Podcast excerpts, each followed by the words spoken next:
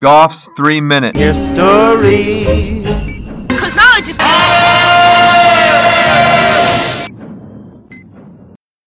Would you be interested in getting William Wirt's head back? This call came into the Congressional Cemetery in Washington, D.C. in 2003. Then a click, and the line was dead. William Wirt's hardly a household name, and so it's no surprise that unless you're a political junkie, historian, or live in our beautiful little county named after him, that you've probably never heard of William Wirt. Little background, born in, he was born in 1772, orphaned at the age of 8 and moved from Maryland to Virginia with his uncle and became a lawyer.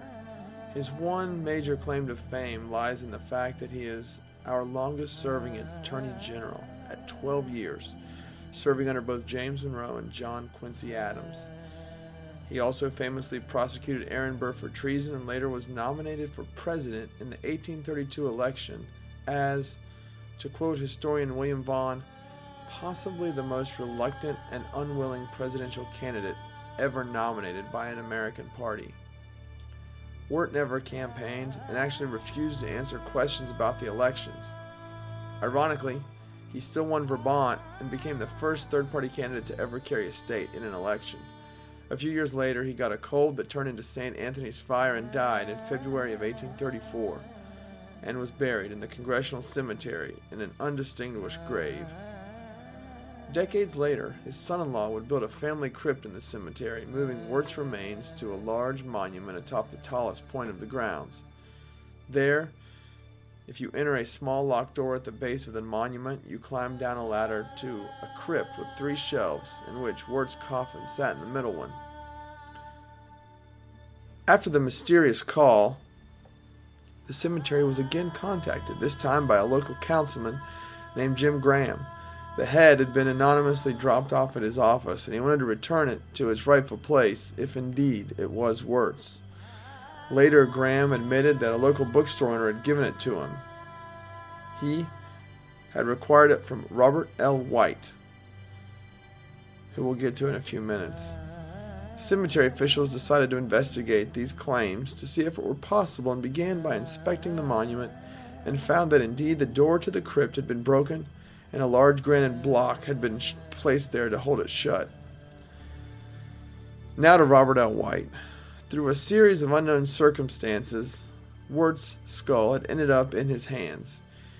Robert L. White is the self described number one headhunter in all of Baltimore and died with a collection of over 40 skulls in his possession. The skull was wrapped in a purple silk cloth in a box with the Honorable William Wirt painted on the outside. White had recently died, and so the answer to how he came about the possession of Wirt's head died with him. It had been delivered to Graham's office.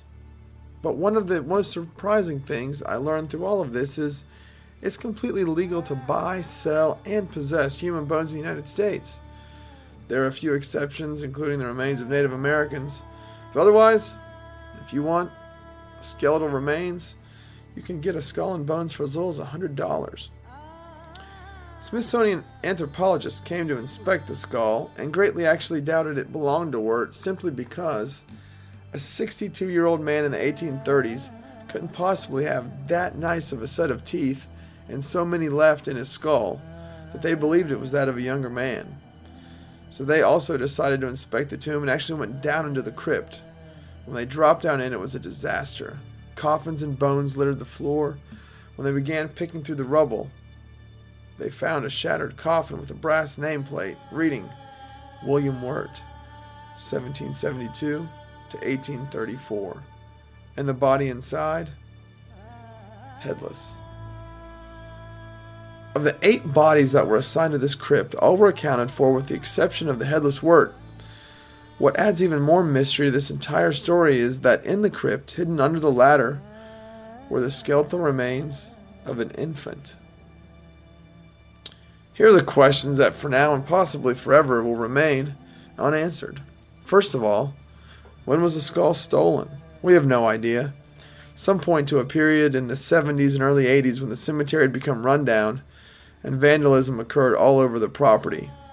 Others point to the turn of the 20th century when craniology, or the study of the shape and size of skulls, created a very high demand, and we see a lot of grave robbers breaking into tombs to steal the remains. The age of the box and design of the latch on it led to an early 1900s design, but it's quite possible they just put the skull in an old box. The size and the weight of the granite block holding the crypt door shut would lead one to believe that it took at least two people to be involved in this caper. Another question comes up with speaking of that, who would have stole it? Everyone agrees that while Robert White was a skull collector, he was hardly a grave robber. And since he died without saying where he got the skull from, we may never have an answer. And finally, why Wirt? Wirt was hardly famous at this point in history. While alive, he had garnered some fame, but he wasn't a household name like Washington or Lincoln. And over a hundred years after his death, why focus on Wirt? There were easier graves to break into and less conspicuous. Remember, this monument was the largest and at the highest point of the cemetery. It would appear that the risk reward of this choice just would not make this very viable. The mystery of the skull of William Wirt may forever remain just that a mystery.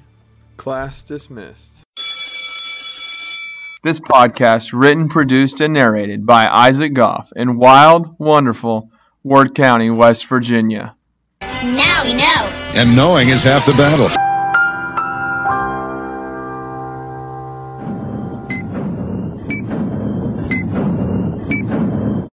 Goff's three minute